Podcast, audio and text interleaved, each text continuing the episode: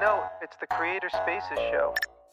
Shannon, you're a pretty active Spaces user. Are you on Spaces daily now? I am on Spaces daily. So I have a weekday space called Inspiring Conversations, Monday to Friday, 10 o'clock Eastern Standard Time, where we talk about all sorts of topics with one purpose, and that is to inspire people to live the life they love. And so Mondays, often we talk about mindset. We talk about wellness to travel and wine, whole variety of subjects, but all with the purpose of living the life you love and making your dreams come true. Awesome. Let's jump into it. Okay. Do you consider yourself a creator? I am a creator. What do you create?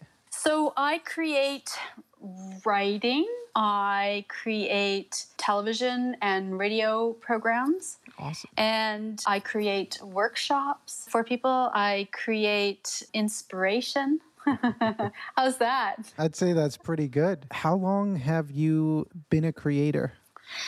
I've been a creator ever since I was a kid. And I think we all are. We've all been creators since we were children. And I suppose it depends on how we want to look at creator for the purpose of this subject matter. Yep. So I'm often asked what inspired me to do what I do today. And the answer to that, I go back to my youth as it so often is with creators. And we can often take that gossamer thread all the way back to something that we've done, been inspired by in youth. So I was born and raised into a family of broadcasters in the prairies in, in Saskatchewan, Canada.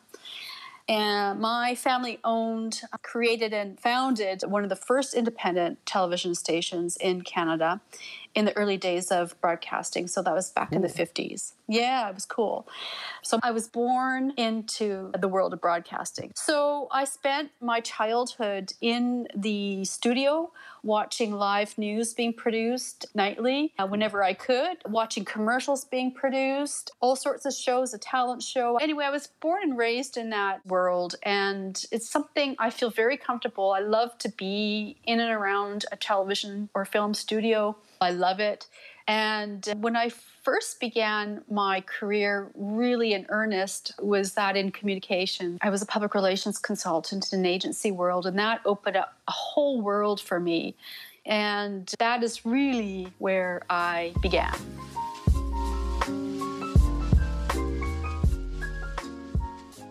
I'm curious now because you've had the opportunity to be a creator before the creator economy, before digital creation, the way we look at it today, and before the ability to reach such a wide audience through digital really existed. How do you go about building your audience now? And how does that differ from when you started? Online has made life a lot easier, hasn't it, in many respects? Although there's pros and cons to everything, so there's drawbacks to it as well. In the early days of PR, I can't tell you how many hours I stood at a fax machine faxing out news releases to media.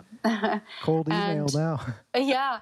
And printing off letters to VIPs and to stakeholders, not just journalists, politicians and whatnot, anytime there was a big breaking news from a company.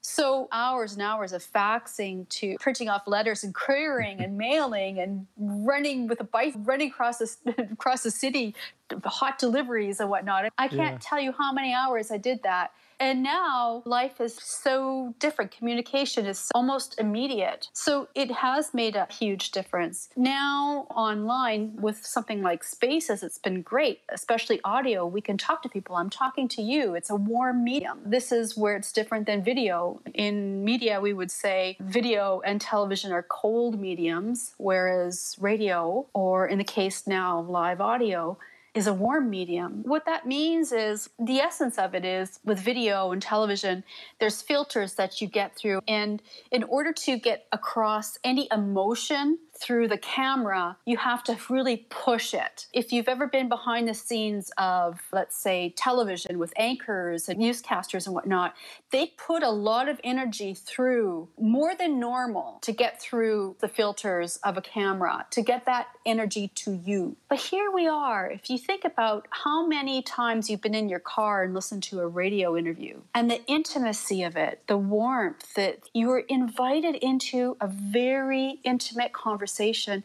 And I can talk to you right now, and I don't have to actually be pushing my energy through. In fact, I can get really quiet. And maybe the quieter I am, the more you're going to want to listen and lean into it. So, does that make sense? It does. Because if you got quieter and we were on like live video or television, we would have just lost half the audience. That's right. You got bored immediately, right? But with audio, because you're listening, I guess when you say warm, I think of active because you have to do a little more work to listen to audio than just watching a video. So it's really about the warmth of emotion, I think, is truly the essence of it. In the language that I use, I just feel that here in audio, and I think it's why it's suddenly become popular and it will become even more popular, is this warmth of emotion that we can get across immediately and connect at a very intimate level. Are you building more for audio or video now? At this very moment, I've got my mind set on building for audio at this very minute. I will be doing more in the video space, but right now I am capturing this interest, really hyper popularity of live audio at the moment. So, right now, I am in the early stages of creating a podcast, leveraging nice. the things that I love and do, and how I can be of value to people. I have been experimenting with spaces as to how I want to use it going forward and where I want to put my time and energy, but more importantly, what people want from me based on what I have to offer. So, it's been a really great testing grounds in a way, but I truly am enjoying this live audio space.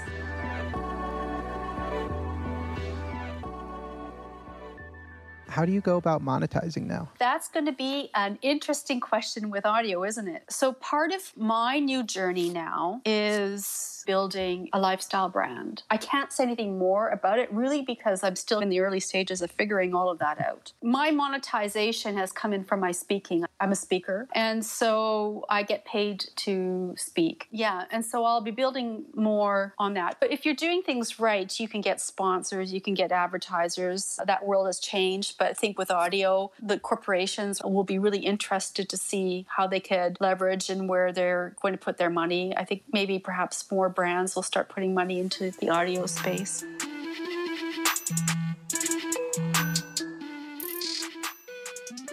What's your North Star metric for success? How do you know you're on the right path? This is a very good question, and this is a topic I talk about a lot. And I like how you put it the North Star. My North Star is my heart. So I listen to my heart. I strive to listen to my heart. I don't always, but my journey is about listening to my heart, following it, listening to the whispers, finding my own inspiration, and then the courage to act on it. This has been a journey I've been on for a number of years, and to then inspire others to do the same in their own lives. To live the life I love. I am not always successful. That's why I say I strive to do it. I'm human just like everybody else. But my North Star is my heart. And I know that it knows what I truly want to do in my life. And I strive to listen to the wisdom. I know if I am following my heart, I am on my right path.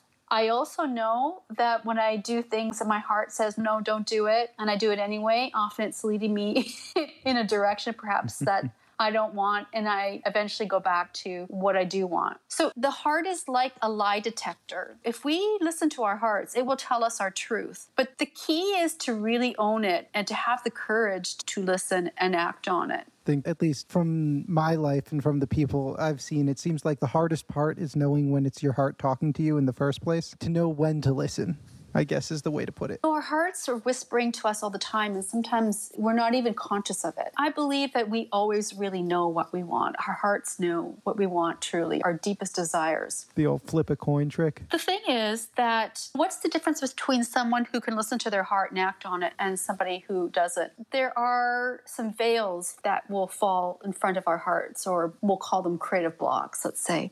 So, fear is one of them. Self doubt is a really big one. Who am I? I to do this? Who am I to be successful in this space? So self doubt will become the biggest block between us and being able to make what's in our hearts come to fruition. So fear is one, doubt is the biggest one. There are others, guilt, resentment. So these are emotions that will block our creativity. And this is what I talk about in my keynotes and in my workshops and how you get beyond that. I think it's time for some guest Q&A. First of all, Shannon, thank you so much. And I can't tell you how much I agree with you on the notion of self doubt. I guess the question I have is how do you help people differentiate between doubt and then just thinking things through? Like the prudent question, like, I have my heart song, I know I want to do it. If I'm doing due diligence, if I'm asking about risks, because if I'm going to put capital next to my heart, I should think those through. So I'd love to get your take on how you help people think about differentiating between doubt and then just the prudent research that needs to be done in order to ensure that following their heart is successful. Well, I think the key when we're having self doubt, it can be a few things. One, this dream that we have is truly not ours because when we start doubting ourselves, we may have dreams that we're working towards because we see people who have lives that we admire, and then we start to emulate them. Self doubt can come up during those times. So, one of the very first things I do with people is to say, get clear on what your values are. If you know what your values are, you will feel strong in that area, more capable in that area. So, that would be one thing. But the other thing is strategizing. If you break down your project into bite sized pieces, it becomes easier to do and you can move beyond the doubt because the doubt can also just be really overwhelmed. But one thing that I find in my experience and with others is when you know that there's something in your heart and you go all in, once you start getting into that strategy stage, you will quickly discover whether it truly is something that's in your heart or if it's a fantasy dream idea that you have.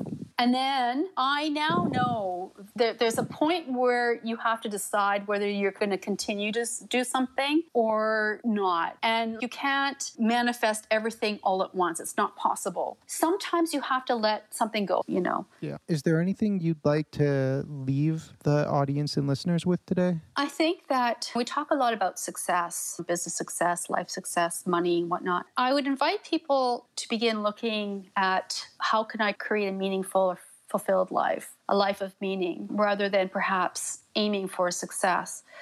And the reason I say that is because if we're working towards having a meaningful life, that has sticking power.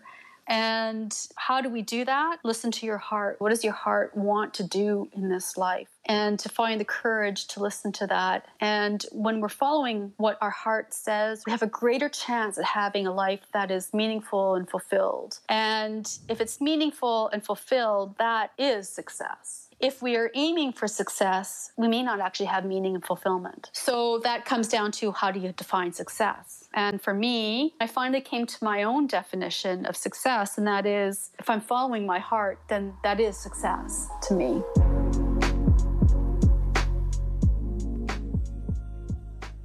So, was there like a moment in your life when your mindset shifted and you started following your heart? Yes, it did actually. In fact, I remember this moment. So, it was a number of years ago.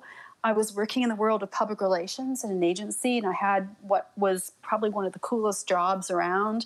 I was really fortunate. The outside world, looking at my world, would say, wow, she has it all. I lived in a great place and I had nice clothes and I was traveling the world and I was hanging out with really cool celebrities and famous people and whatnot. Yeah. I mean, from the outside world, looks at that and they say, wow, that's a great life. You have it all. But inside, I didn't feel that way. I was very unhappy. But I didn't know that I was unhappy. I just knew that whatever was happening, I wasn't connecting with it. And I remember I was playing my piano one night and I started thinking, how is it that my fingers know exactly where to go on the piano? Because there are all these just white keys and black keys. How is it that my fingers know exactly where to go to make this music? And how is that connected to creativity? And how is this creativity connected to this way I'm feeling today? That moment led me to read a book. Everything I needed to know I learned in kindergarten, something like that mm-hmm which led me to read the book The Artist's Way. And these two books began to put me on a journey, a spiritual journey of spiritual development. And so that was really the beginning.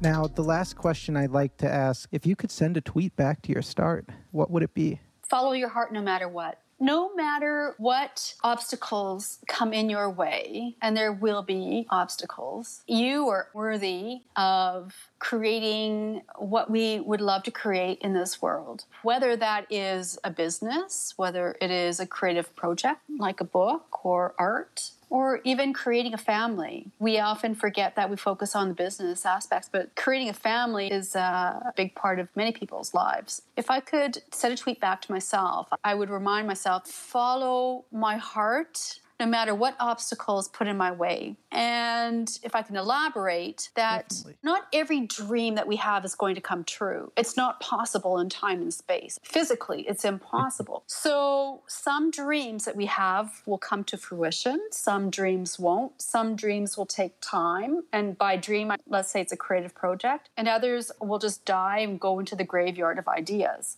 all of it's okay. Not every one of these projects or dreams or creative projects is meant to come to fruition, and it won't, and it shouldn't. So, the idea is to focus on if you're harnessing what you really love to do in life and find a way to get paid, then these are the ways that you can get past those obstacles. So there's an obstacle in the way of one dream happening. Okay, so maybe now it's not the time, or maybe it's time for a new dream and let it go, and it's okay. But to continue to listen to what your heart is telling you what to do, sometimes your heart is going to go from a whisper to a scream, and the key is to find that courage to listen to it and then act on it and continue to do so time and time again.